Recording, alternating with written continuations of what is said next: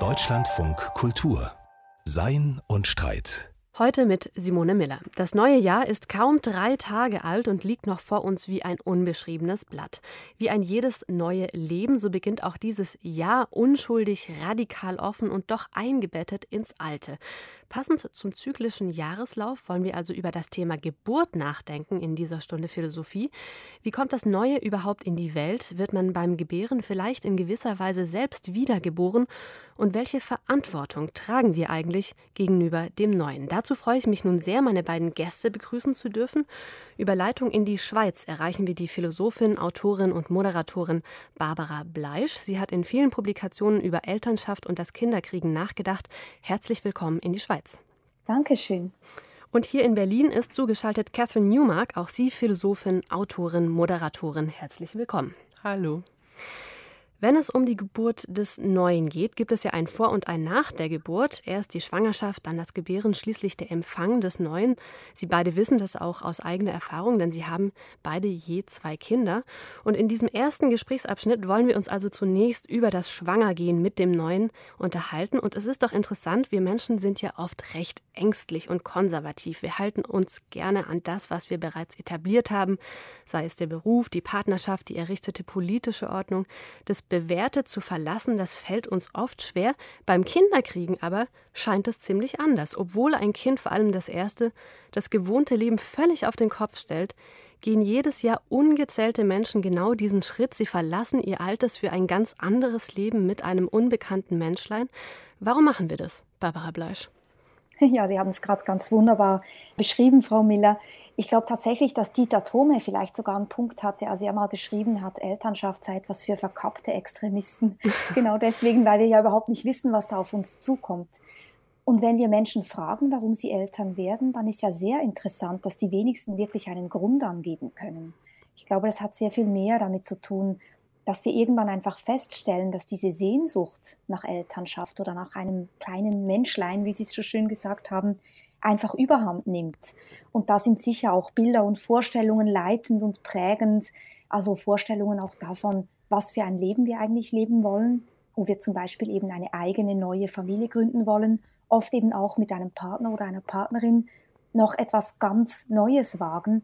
Und was gibt es Größeres Neues oder extremer Neues, wie eben einen neuen kleinen Menschen zu schaffen?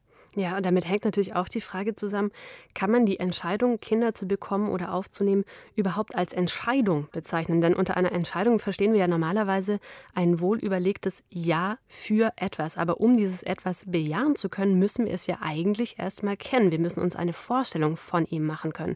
Der springende Punkt ist jetzt also, können wir überhaupt antizipieren, was es bedeutet, Eltern zu sein und das von einem völlig neuen Mensch? Derart antizipieren, dass wir uns wirklich im echten Sinne des Wortes dafür entscheiden können, Catherine Newmark?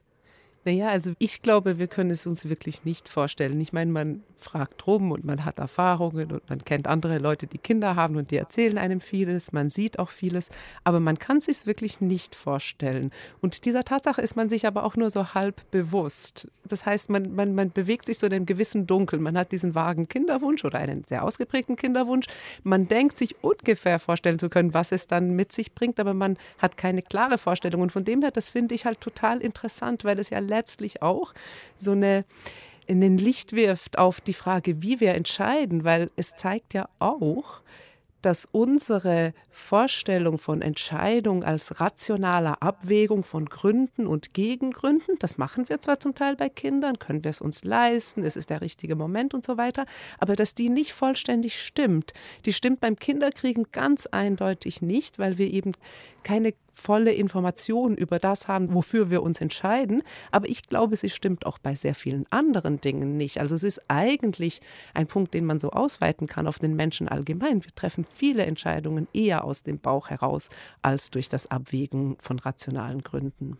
Genau, darf ich noch ganz kurz ergänzen. Das ist ja total interessant und geht so ein bisschen zurück auch auf ein neueres Konzept von L.A. Paul, einer Philosophin, die von transformativen Erfahrungen spricht. Also davon, dass wir bei vielen Entscheidungen, die wir treffen, uns eben in dem, was wir dann danach leben, uns so verändern, dass wir die Entscheidung, hätten wir gewusst, wie es ausgeht, anders getroffen hätten. Wir sind sozusagen also dann, wenn wir den Lebensvollzug auch wirklich machen, andere geworden und haben vielleicht andere Präferenzen. Das ist genau das, was Frau Newmark angesprochen hat mit der Frage, ob wir überhaupt rational entscheiden können. Ich glaube aber beim Kinderkriegen kommen noch ganz wesentliche Aspekte dazu, die das Ganze noch komplizierter machen. Denn stellen wir uns mal vor, wir würden umziehen, dann wissen wir ja auch nicht, ob wir den neuen Wohnort wirklich mögen werden. Aber wir können da auch wieder wegziehen. Elternschaft hingegen können wir nicht zurückgeben. Also Elternschaft ist eine unumkehrbare Entscheidung. Und deswegen ist dieses Transformative so unglaublich wichtig in diesem Kontext und auch so verstörend irgendwie. Wir entscheiden uns für etwas, wovon wir nicht wissen, ob wir es mögen werden. Wir wissen nicht, wer wir selber sein werden, aber wir können nicht mehr zurück. Das Schwangergehen, das zur Welt bringen von einem neuen Mensch, also eine irreversible, transformative Erfahrung und das zunächst ja auch im leiblichen Sinne ganz grundlegend, denn während man schwanger ist, tritt man ja in Symbiose mit einem werdenden Leben. Man verliert die eigene Autonomie ein Stück weit an ein Wesen, das selbst noch ganz abhängig ist. Ein Zustand, für den die Philosophie bezeichnenderweise aber gar keinen eigenen Begriff kennt, obwohl es an dieser Stelle eigentlich einen eigenen Begriff bräuchte, Catherine Newmark, oder? Denn eine schwangere Person ist eben nicht im klassischen Sinne eine autonome Person. Ja, das ist ganz interessant. Also das ist in der Geschichte der Philosophie kaum je Thema. Das wird dann tatsächlich im Zuge der feministischen Philosophie, wo natürlich Frauen dann auch über andere Dinge und über weibliche Re Lebensrealitäten verstärkt nachdenken. Ich meine, ein Grund, warum das so eine Leerstelle ist in der Philosophie, ist auch einfach der überwiegende Anteil von männlichen Philosophen, für die das irgendwie kein lebensweltliches Thema ist.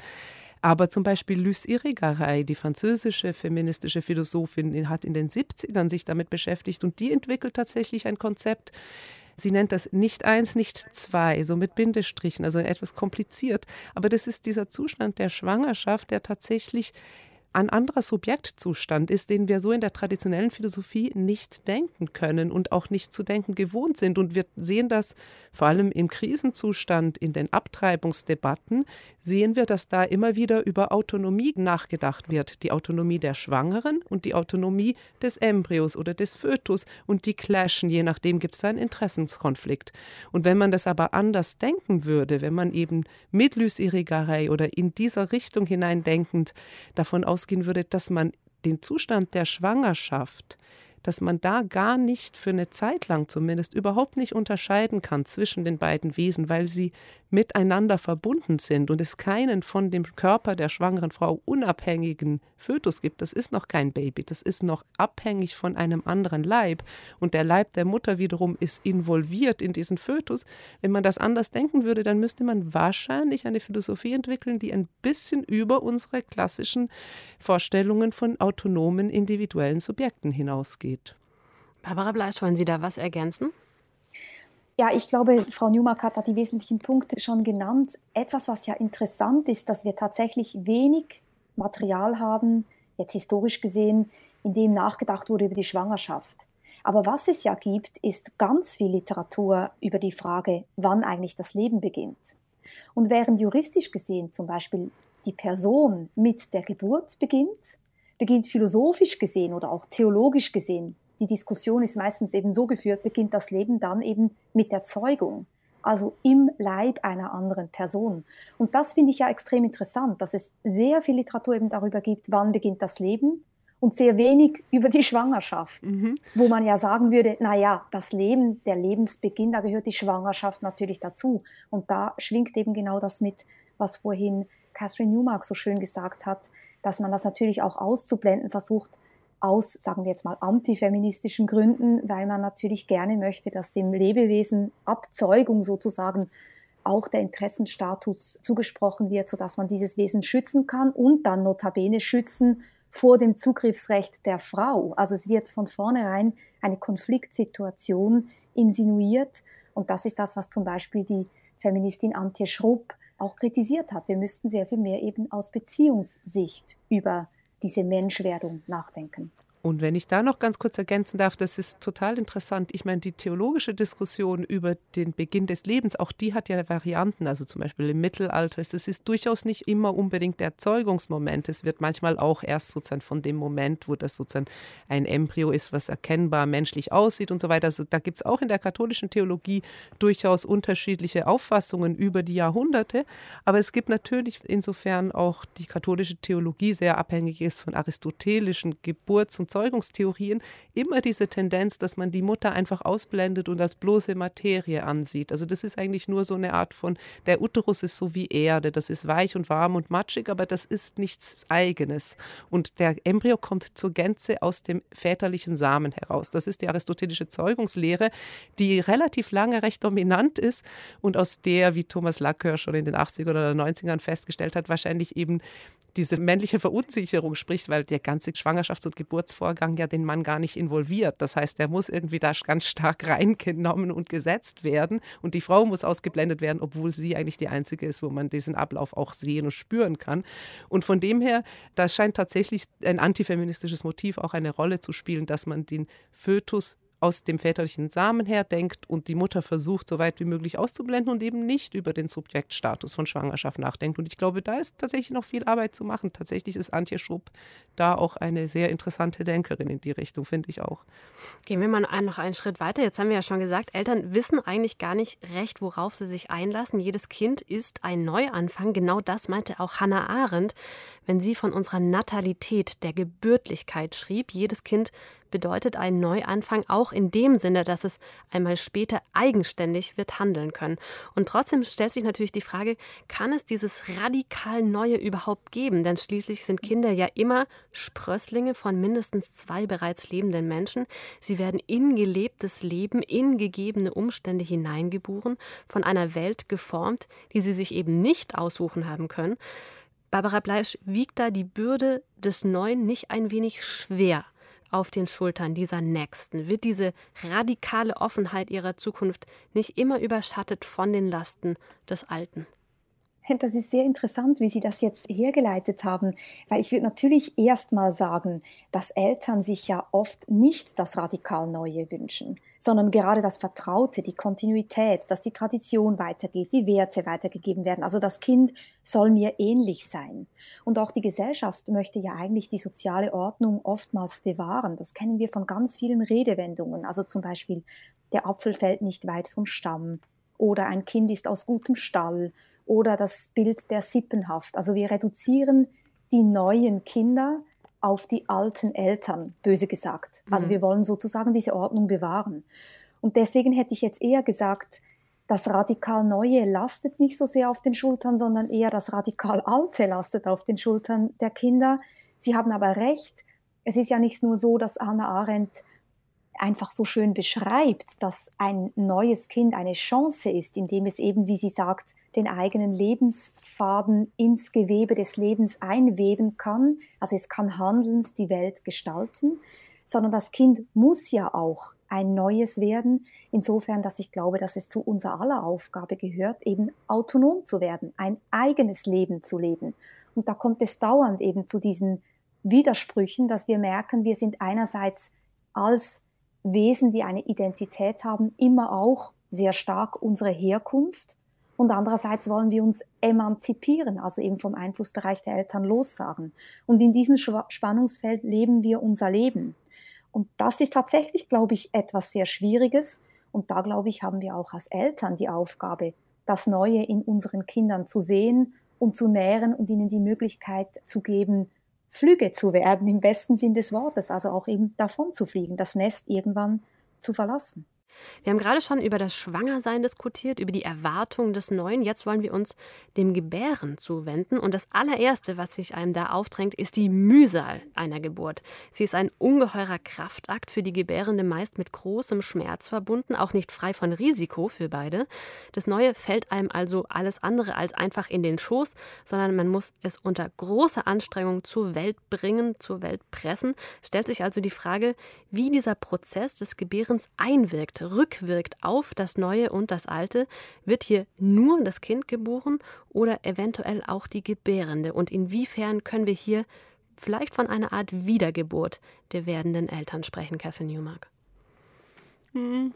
Also ich mag die Idee, dass die Eltern neu und anders werden mit der Geburt eines Kindes. Ich bin aber selber vielleicht auch aus mangelnder Erfahrung heraus nicht sicher, ob man das wirklich mit diesem traumatischen, schmerzhaften Erlebnis der Geburt verbinden kann. Ich glaube, da gibt es relativ viele, auch zum Teil sehr metaphysisch oder esoterisch aufgeladene Vorstellungen davon, was die Geburt auch als Erlebnis Entscheidendes bedeutet. Da bin ich immer so ein bisschen ähm, äh, profaner und auch so sachlicher. Also das finde ich, ich fand das irgendwie, da liegt so wie kein Wert drin in diesem Schmerz oder so. Aber mir scheint eher so, dass diese transformative Erfahrung, über die wir ja schon gesprochen haben, tatsächlich mit den denjenigen, die sich dann um dieses Kind kümmern, was wiederum nicht zwingend genau die gleichen sein müssen, die es gezeugt und geboren haben, aber es meistens natürlich sind oder ganz oft, werden neu und anders durch das Leben mit einem Kind. Also man wird tatsächlich zu einem neuen und anderen Menschen, indem man Elternteil oder Mutter oder Vater wird. Ich glaube aber, das ist ein langer, langsamer und teilweise tatsächlich auch schmerzhafter Prozess. Also ich würde in meinem Fall fast davon ausgehen, dass das Jahre gedauert hat, bis ich zu dieser neuen und anderen Person geworden bin, die damit glücklich oder zufrieden oder zumindest versöhnt ist, dass sie eben jetzt eine Mutter ist und nicht mehr eine Nichtmutter oder eine unabhängige Person. Und vielleicht wird es dann in 20 Jahren wieder ganz anders sein. Also ich glaube, das sind dann auch so Lebensphasen. Also ich würde vielleicht so dieser spirituellen Wiedergeburt durch den Akt selber vielleicht nicht zustimmen, aber durch den Prozess, der danach kommt, auf jeden Fall. Entschuldigung, vielleicht noch einen Gedanken. Ich glaube, etwas, was die Geburt schon mit sich bringt, ist die Erfahrung des radikal Unverfügbaren. Wir leben ja, das ist ja eine totale Plattitüde in einer sozusagen sehr ähm, risikoaversen Gesellschaft. Das heißt, wir hegen alle Risiken immer schön ein mit Versicherungen. Wir lagern irgendwie riskantes Unterfangen aus in die Freizeitvergnügen zum Bungee-Jumping und so weiter. Aber das Kinderbekommen, das ist das radikal Unverfügbare, das mitten ins Leben hineinragt. Und das finde ich schon ein Moment der Wiedergeburt ein Stück weit oder des noch einmal Geborenwerdens oder einer Bekanntschaft mit einer Erfahrung, die wir so glaube ich, sonst wirklich nicht machen. Also damit meine ich, dass wir eben wirklich nicht wissen, wie dieses Wesen sein wird, das zu uns stößt und auch nicht, wie es ihm nachher in seinem Leben ergehen wird, obwohl wir und gerade auch vielleicht zuweilen, weil wir radikal für dieses Kind verantwortlich sind. Und es gibt in der Zellerwienacht, das ist ein Schweizer ähm, Musikwerk sozusagen, das eigentlich alle Schweizer Kinder kennen, gibt es ein schönes Stück, das heißt keine Mutter weiß, was ihrem Kind wird geschehen auf Schweizerdeutsch. Also keine Mutter weiß, was ihrem Kind geschehen wird. Und ich finde, da liegt so viel Philosophie in diesem Lied drin und das hat so sehr seine Wahrheit, dieses radikal Unverfügbare, nicht zu wissen, was auf einem zukommt und damit leben lernen müssen, dass das, was da passiert, vielleicht auch ganz grausam sein wird. Es gibt noch einen anderen Aspekt, einen ziemlich tiefgreifenden Aspekt, den der Poet Rainer Maria Rilke in einem Gedicht zur Geburt benennt. Da schreibt er die Zeilen: Mit jedem Kind werden alle Dinge neu geschaffen und das Weltall wird wieder auf die Probe gestellt.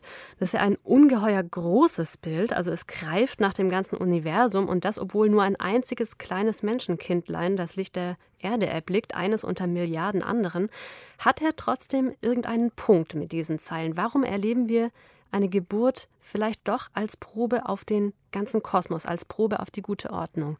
Barbara Bleisch. Ja, ich finde das wunderschön, diese Zeile. Und gleichzeitig würde ich sagen, es ist genau diese Erfahrung für einen selbst, die man Mutter oder Vater wird. Mag es sich genauso anfühlen. Alles beginnt neu und die Welt bleibt stehen. Es ist eine unermessliche Erfahrung. Für alle anderen geht das Leben einfach weiter. Und mich hat das selber auch sehr angerührt, zu merken, mir widerfährt etwas, was für mich unvergleichbar ist und wirklich das Gefühl, mein eigenes Leben beginnt noch einmal neu oder bleibt auch einen kurzen Moment stehen.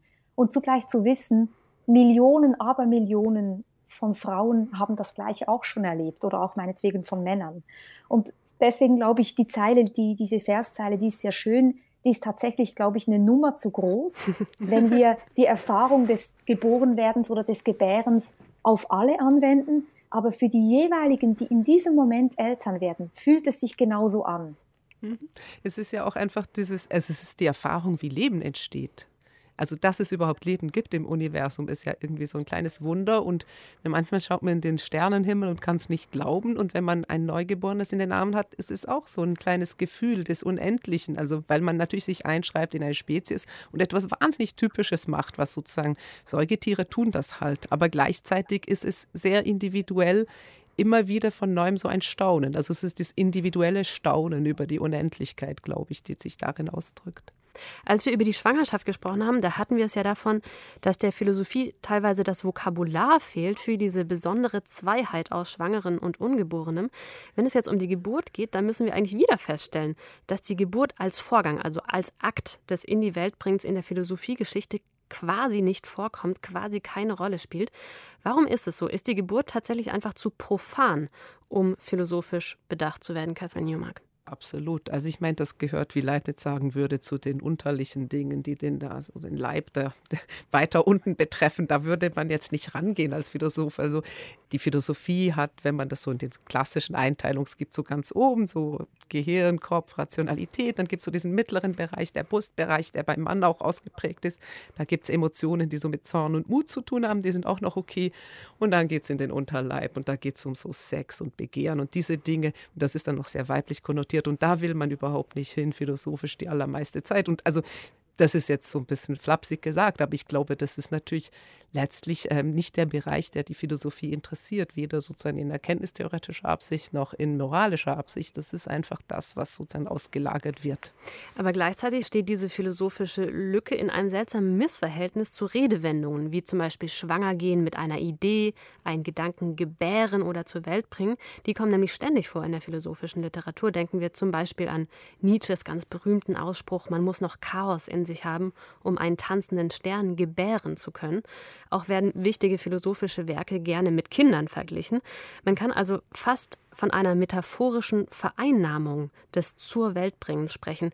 Wie können wir das deuten und wie passt es vor allem zur Abwesenheit dieses leiblichen Geburtsvorgangs in der Philosophie, Barbara Bleisch?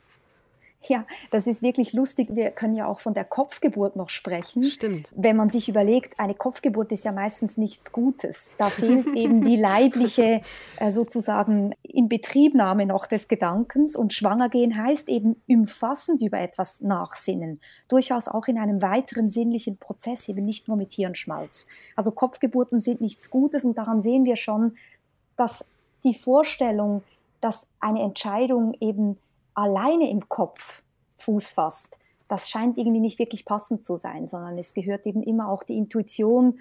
Vorhin hat äh, Frau Newmark das mehr im Brustbereich angesiedelt. Die zumindest gehört irgendwie noch dazu. Allein der Kopf scheint es nicht zu richten. Mhm. Interessant finde ich bei den ganzen Metaphern auch noch diese Vorstellung, dass man den Eindruck hat, das Gebären muss schon so was Arbeitsmäßiges sein. Es gibt ja auch dieses schöne Sprichwort, der Elefant hat eine Mücke geboren. Und da scheint ja sowas wie Proportionalität mitzuschwingen. Also der Elefant ist groß, der hat viel Kraft und wenn der dann nur eine Mücke gebärt, dann ist es ein bisschen lächerlich, ein bisschen armselig. Und da schwingt sowas mit wie Proportionalität. Also das, was wir da ausbrüten, das sollte mindestens die Schmerzen und den ganzen Prozess aufwiegen, den Schwangerschaft und Geburt mit sich gebracht haben. Und ich glaube, das ist ganz anschlussfähig für das, was wir den Natürlichkeitsbonus nennen, jetzt wirklich wieder in der Praxis des Gebärens, dass viele glauben, die Wehen, diese Arbeit, diese Mühe, das gehört alles mit dazu. Und wenn man das einfach umgeht, dann kann es fürs Kind ja nicht gut gewesen sein. Das sind natürlich eben genauso fast schon metaphysische Überhöhungen von Schwangerschaft und Geburt. Wir können ja auch mal daran denken, dass die Wehen auf Englisch Labor heißen, also wirklich Arbeit. Das ist harte Arbeit, aber dass man das deswegen nicht umgehen dürfte, weil dann sonst das Kind irgendwie Schaden nehmen würde. Das ist natürlich wiederum auch gewissen Ideen und Vorstellungen geschuldet, die wir so nicht weiter transportieren wollen. Aber grundsätzlich, glaube ich, können wir schon von diesen Metaphern mitnehmen, dass Schwangergehen, Gebären etwas zu tun hat mit Mühen, auch was Gutes sich ausdenken kann, mühevoll sein. Und je länger der Prozess dauert, desto mehr sollte bitte dabei rauskommen. es gibt so interessanterweise wenigstens eine philosophische Kunst, die in einem durchaus wertschätzenden Verhältnis zum Akt der Geburt steht, und zwar die antike Meieutik. Also Sokrates brachte seine Gesprächspartner zu eigenen Erkenntnissen, indem er ihnen geschickte Fragen stellte. Und seine Mutter war Hebamme, im Altgriechischen eine Maya, und verglich seine Fragekunst mit der Geburtshilfe. Und so entstand das Wort Meieutik, also die philosophische Hebammenkunst. Und bis heute eine wichtige Form der philosophischen Erkenntnissuche.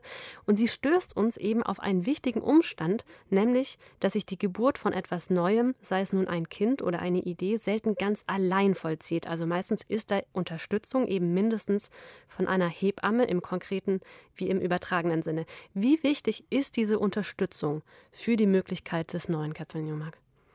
Ja, das scheint mir zentral. Und in diesem Sinne funktioniert natürlich die Parallele auch gut, weil, also natürlich Kinder gebären kann man schon allein, aber das ist nicht schön.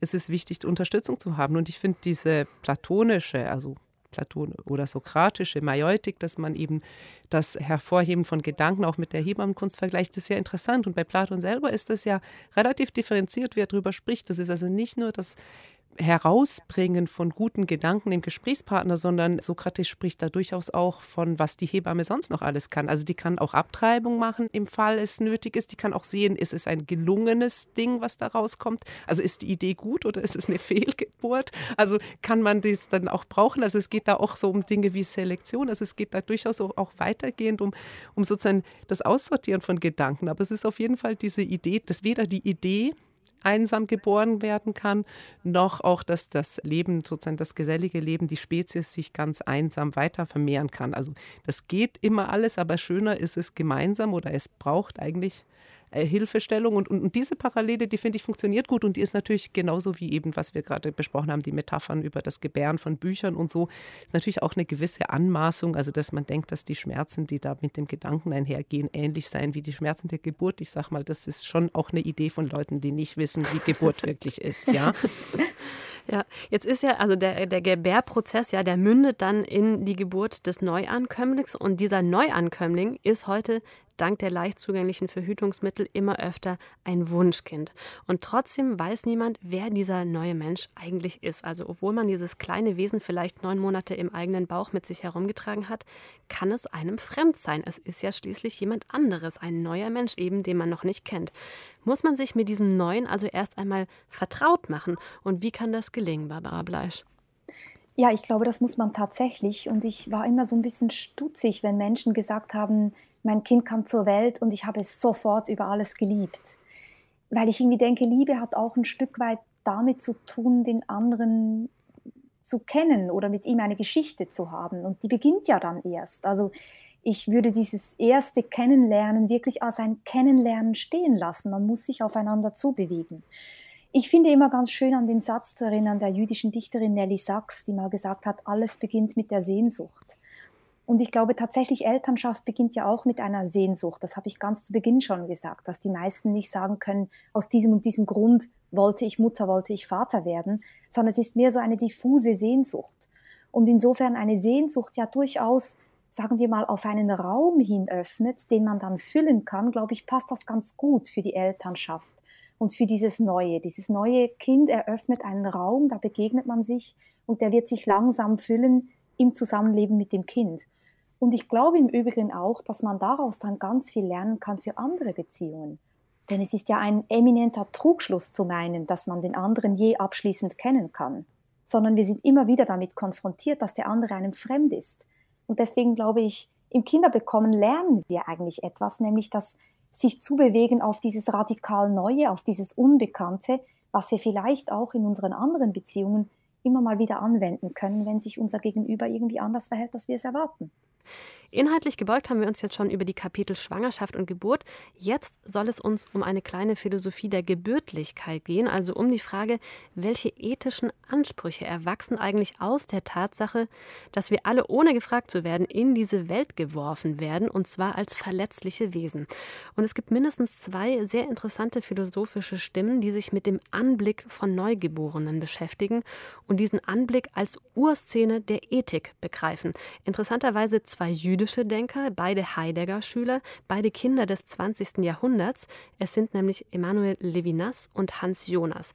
Und für beide spricht das Antlitz eines Neugeborenen. Es verbietet die Tötung und mehr noch, es gebietet die Fürsorge. Wenn ich Sie beide nun mal nicht nur als Philosophinnen, sondern auch als Mütter anspreche, wie ging es Ihnen denn, als Sie zum ersten Mal ins Gesicht Ihres Neugeborenen geblickt haben? Ich stelle mir das als wahnsinnig intensiven Moment vor. Catherine Newmark. Hm, ich kann mich nicht erinnern, aber ich weiß, dass es, also ich kann mich weder erinnern, ob es mir fremd oder vertraut erschien. Ich weiß nur, dass es sozusagen immer noch zu mir gehörte und diese Sorge, derer es unmittelbar bedurfte, mich in die Pflicht nahm. Und von diesen ethischen Punkt, den finde ich sehr interessant, weil der etwas auch mit diesem Kennen und Vertrautsein oder Fremdsein zu tun hat. Ich glaube, dass zumindest wenn man sich, wie ich es tat, entscheidet zu stillen, man relativ lange noch als äh, sozusagen biologische Mutter mit dem Kind körperlich sehr verbunden bleibt und über diese körperlich enge Nähe ist einem das Kind immer noch vertraut. Meine Erfahrung ist eher, dass es einem später fremder wird, wenn es selbstständig wird. Dann wird es eine eigene Person und plötzlich sagt es Dinge, die mir ganz fremd sind und die ich auch nicht gut finde. Und also es gibt so eine andere, es ist nicht erstmal fremd, sondern es ist erstmal vertraut und wird dann fremd. Aber was es eben erstmal in dieser Vertrautheit tut, ist, dass es einen Anspruch an mich stellt, der so unfassbar groß ist, nämlich ich muss mich wirklich fast 24 Stunden am Tag um es kümmern. Und das ist ein massiver ethischer Anspruch, den sonst niemand an einen stellt und der eben auch etwas also wirklich, finde ich, nicht nur die Grundlage einer Ethik sein kann, sondern tatsächlich auch einer Ethik, die wir heute auch viel diskutieren, einer Ethik der Sorge. Also, dass es tatsächlich so ist, dass wir uns um andere Wesen sorgen müssen. Dieses Erlebnis der frühen Phase von kleinen Kindern, wo die vollkommen hilflos sind, das führt einen doch sehr stark in diese Richtung, würde ich denken. Aber was, wenn ich da noch einhaken darf, also über dieses fundamentale Angesprochensein, das resultiert daraus, dass das Kind mich anblickt. Das hat mich schon auch erschüttert in Aber diesem es ersten blickt Moment. doch nicht. Es, es, Doch. Es, es, es hat ja noch keinen fokussierten Blick, das muss man sagen. Das Ja. kommt ja später. Aber die Neugeborenen haben die Augen ja offen. Und Mhm. dieser, dieser offene Blick, dieser, dieser Blick, den, doch, ich werde das nie vergessen. Aber was ich noch sagen wollte, es gibt etwas Vorgelagertes. Und das fand ich interessant, dass man ja im Gebären schon auch, sagen wir jetzt mal, eine archaische Erfahrung macht. Und was da passiert, ist, dass ich als erstes bei den Kindern immer zuerst gezählt habe, ist da alles dran. Und das ist interessant, sich selbst zu erfahren als ein, sagen wir jetzt mal, Säugetier. Gucken, ist mein Kind intakt. Das machen ja im Übrigen auch die Hebammen, die wirklich die Fingerchen, die Zehen zählen, alles gucken, ist alles in Ordnung. Und das ist, finde ich, schon interessant. Erstmal dieses Einordnen und gucken, geht es meinem Kind gut und erst danach kam bei mir dieser Blick in die Augen. Die Eltern, die übernehmen also oder sollen zumindest eine große Verantwortung für ihre Kinder übernehmen. Sie sollen eigentlich so eine Art von bedingungsloser Liebe walten lassen gegenüber ihren Zöglingen. Und so gesehen klingt das Kinderkriegen jetzt erst einmal wie eine sehr ehrenwerte Aufgabe. Es gibt aber eine intellektuelle Bewegung, die das ganz anders sieht, und zwar die Antinatalisten. Das sind Menschen, darunter seit jeher Philosophinnen und Philosophen, die argumentieren, es gebe eine ethische Pflicht, keine Kinder mehr in die Welt zu setzen. Der Antinatalismus, der verfolgt historisch gesehen unterschiedliche Argumentationslinien. Besonders aktuell ist aber derjenige, der sich aufs Klima bezieht. Und da gibt es zwei wichtige Punkte. Zum einen bedeutet jedes weitere Kind eine massive CO2-Belastung für diesen Planeten. Das heißt, der Klimaschutz gebiete uns, auf weitere Kinder zu verzichten. Und der andere Punkt, da geht es darum, dass der ungebremste Klimawandel diese Welt bald derart verwüsten könnte, dass es nicht mehr zu verantworten sei, Kinder dieser Welt auszusetzen. Was sagen Sie dazu? Dürfen wir heute überhaupt noch Kinder zeugen, Catherine Newmark? Ja, wir dürfen und wir tun es. Es ist unserer Spezies inhärent. Dass unsere Spezies ansonsten sich dem Planeten gegenüber nicht so geschickt verhält im Moment, ist auch eine Tatsache. Die hat aber sozusagen nichts, glaube ich, mit dem Gebären zu tun. Also zwei Dinge dazu. Ich meine, die antinatalistische Position, man muss das sagen, das ist so eine Art von philosophischem Pessimismus. Der hat eine gewisse Tradition, ist aber immer extrem randständig geblieben. Denn niemand, der nicht geboren wurde, könnte sich über den Antinatalismus Gedanken machen. Also von dem her hat er ja so in sich einen Widerspruch. Und ich kenne allerdings die Frage selber auch, gerade wenn man so ein bisschen sorgenvoll in die Zukunft blickt, dass man sich fragt, hm, habe ich jetzt Kinder in eine genügend stabile Welt hineingeboren? War das jetzt eine gute Idee? Sollte ich das denen zumuten, in eine vielleicht von vielen Krisen gekennzeichnete Zukunft hinein zu leben. Diese Sorge, dass man sich sozusagen subjektiv sagen kann, hm, ich habe so ein bisschen Angst davor, da jetzt noch eine Generation dem auszusetzen, das ist subjektiv verständlich. Ich glaube nicht, dass es ein starkes moralisches Argument ist. Und ich glaube, das Klimaschutzargument dem würde ich gegenüberstellen, dass wenn man keine neuen Kinder bekommt, es auch niemanden gibt, der sich dann dafür sorgt, dass man eben das Klima schützt. Also das ist, da kann man wieder mit dem Ahrenschen Neuanfang argumentieren. Also es braucht natürlich auch dann die Neuen, die dann eben das neu und anders und besser machen. Also das wäre so das Gegenargument. Und dann muss man auch sagen, für wen machen wir denn Ethik, wenn nicht für Menschen? Natürlich auch für andere Spezies, vielleicht bis zum gewissen Grad auch für die Natur als Ganze, für den Planeten, aber doch vorwiegend auch für den Menschen. Und wenn wir den Menschen ganz abschaffen, na gut, dann haben wir das Problem gelöst, aber dann brauchen wir auch keine Ethik mehr. Barbara Bleisch. Ja, ich sehe das wahrscheinlich ganz ähnlich. Sie haben ja vorhin zwei Strömungen erwähnt und Katrin Newmark hatte jetzt mehr auf die zweite Variante, glaube ich, Bezug genommen. Also diese Vorstellung, dass es dem Planeten irgendwann so schlecht geht, dass man aus Sorge, dass möglicherweise unsere Kinder gar kein gutes Leben mehr haben werden, auf Kinder verzichtet. Ich glaube, dieser Gedanke, der ist einem ja nicht fremd. Also natürlich sollte man wenn man die sehr verantwortungsvolle Aufgabe wahrnehmen will, Eltern zu werden, sich auch überlegen, kann ich diesem Kind ein gutes Leben bieten? Ich glaube aber nicht, dass wir jetzt in einer solchen Zukunftsverdrossenheit schon sind oder sein sollten, dass wir denken, es lohnte sich das Leben nicht mehr auf unserem Planeten. Tatsächlich geht es uns ja in vielerlei Hinsicht sehr viel besser als noch vor Generationen. Da haben ja auch zum Beispiel die Arbeiten von Hans Rosling oder Steven Pinker immer wieder darauf hingewiesen. Aber die erste Idee des ökologischen Antinatalismus, der ja eben sagt, dass sozusagen jedes Kind, das man in die Welt setzt, eben den CO2-Ausstoß der Eltern massiv erweitert, dass man deswegen keine Kinder mehr haben darf, da glaube ich, gibt es noch mehr dazu zu sagen. Denn wenn wir erst einmal beginnen, die Kinder sozusagen nach einem Kosten-Nutzen-Kalkül zu vermessen, dann glaube ich, ist eine schiefe Ebene nicht zwingend, aber nicht mehr weit, nämlich eine schiefe Ebene, die danach fragt, welche Kinder lohnen wirklich, welches Leben ist wirklich lohnenswert. Und äh, auf diese Bahn wollen wir ja wirklich auf gar keinen Fall geraten. Nee, das sollten wir nicht. Mit Blick auf die Uhr müssen wir leider schon in Richtung Ende steuern. Deswegen abschließend gefragt, was wollen Sie beide denn all jenen, die heute einen ernst gemeinten Kinderwunsch in ihren Herzen wiegen, mit auf den Weg geben, Catherine Newmark? Ich habe keine guten Ratschläge, aber irgendwie wird es schon gehen. Barbara Bleisch, Sie haben das letzte ja, ich, Wort. Ich würde vielleicht sagen, dass Elternschaft vor allem eben eine Einübung in Demut ist, nämlich die Hoffnung darauf, dass es eben gut gehen möge, aber eben nicht wissen, ob es gut gehen kann. Und da würde ich gerne noch vielleicht Hartmut Rosa, den Soziologen, mit ins Spiel bringen, der ja mal gesagt hat, dass das Unverfügbare eigentlich das eigentliche Moment ist für Resonanzerfahrungen. Also genau das, was wir nicht planen können, das, was uns eben zustößt, da liegt Resonanz drin, dieses Gefühl des Widerhalls, dieser großartigen Erfahrungen im Leben, dass uns Dinge berühren und widerfahren. Und ich glaube, Kinder zu bekommen, kann auf jeden Fall eine solche Erfahrung sein. Herzlichen Dank, Barbara Bleisch. Herzlichen Dank, Catherine Newmark, für dieses ja hoffentlich sehr widerhallende Gespräch zum Thema Geburt. Dankeschön. Danke auch. Wir haben gerade schon ausführlich über die Geburt des Neuen nachgedacht und die Welt bliebe ewig gleich, wenn neue Menschen nicht auch auf neue Ideen kommen würden. Nur sind manche dieser Ideen so verrückt, dass schon von vornherein klar ist, dass sie wohl niemals Wirklichkeit werden können.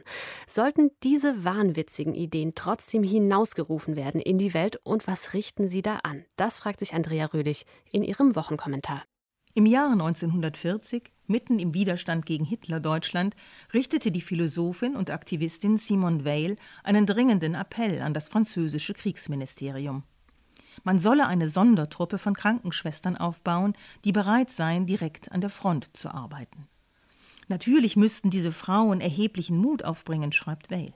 Sie müssten gewillt sein, ihr Leben zu opfern. Sie müssten dazu bereit sein, immer an den schlimmsten Orten zu sein, um sich tröstend und heilend über die Sterbenden und Verwundeten zu beugen.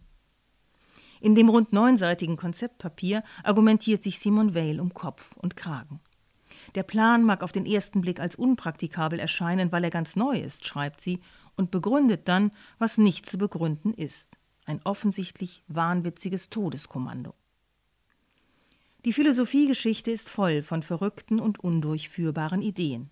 Das fängt schon mit der bekannten These Platons an, die Philosophen sollten den Staat regieren, und es endet nicht bei Adornos schlecht gelaunter Philippika gegen den Jazz. Schopenhauer meinte ernsthaft, wir sollten den Willen zum Leben abtöten. Wir lachen über solche Thesen oder empören uns. Aber zusammengerechnet findet sich vermutlich mehr irres, wirres und exzentrisches Zeug in der Philosophietradition als Vernünftiges. Sollten solche Ideen eigentlich hinaus in die Welt? Richten sie nicht mehr Schaden an als Nutzen? Manches wäre ja wohl besser niemals gedacht und ausgesprochen worden. Otto Weiningers abstruse Ausführungen zu Geschlecht und Charakter gehören vielleicht dazu und ganz sicher die fatalen Rassefantasien des NS. Ideen sind gefährlich. Einmal ausgesprochen gehen sie unkontrollierbare Wege. Und daher kennen wir auch das Tabu. Es soll Schutz bieten vor dem, was gar nicht erst im Keim entstehen soll. Und doch wollen und müssen gerade die verrückten Gedanken in die Welt, denn ohne sie entstünde nichts Neues. Nur das Neue wirkt, schreibt Simone Weil. Zum Glück ist ihr Vorschlag einer Sondertruppe von Frontkrankenschwestern nie in Betracht gezogen worden. Aber ihr Text bleibt. Und er berührt in seiner verzweifelten Bemühung, ein heroisches Zeichen der Fürsorge gegen die Bestialität des Hitlerregimes zu setzen. Es gibt verschiedenste Arten verrückter Ideen. Manche sind unzeitgemäß, manche entspringen persönlichem Unglück, manche sind böse, manche gut. Viele entstehen aus Naivität. Mein Plädoyer hier gilt jenen verrückten Ideen, die drängend sind, aber komplett unrealistisch. Sie müssen gedacht und niedergeschrieben werden, denn etwas an ihnen wirkt. Die Denkerin schwebt mit dem Kopf in den Wolken. Ganz falsch ist das Bild nicht. Philosophie und Wirklichkeit sind aufeinander bezogen, aber nie in unmittelbarer Weise. Philosophie denkt abstrakt, zwischen ihr und der Wirklichkeit liegt ein Abstand wie ein Luftkissen und daher darf sie meist auch nicht als konkrete Handlungsanweisung verstanden werden. Es geht hier nicht um Erneuerung im herkömmlichen Sinn. Im Gegensatz zur bloßen Innovation enthalten die guten, verrückten Ideen einen wirklich utopischen Gehalt. Ihre Freiheit liegt darin, dass sie wirken, aber nicht im konkreten Sinne wirklich werden müssen. Langsam und auf vermittelten Wegen stoßen sie Veränderung an. Die verändernde Kraft von philosophischen Ideen liegt oft in ihrem utopischen Gehalt. Der philosophische Wochenkommentar von Andrea Rödig war das. Und damit geht diese Neujahrsausgabe von Sein und Streit zu Ende. Alles Gute für 2021 wünscht Simone Miller. Mehr von Sein und Streit hören Sie auch in unserer App, der DLF Audiothek. Jetzt kostenfrei herunterladen für Android und iOS.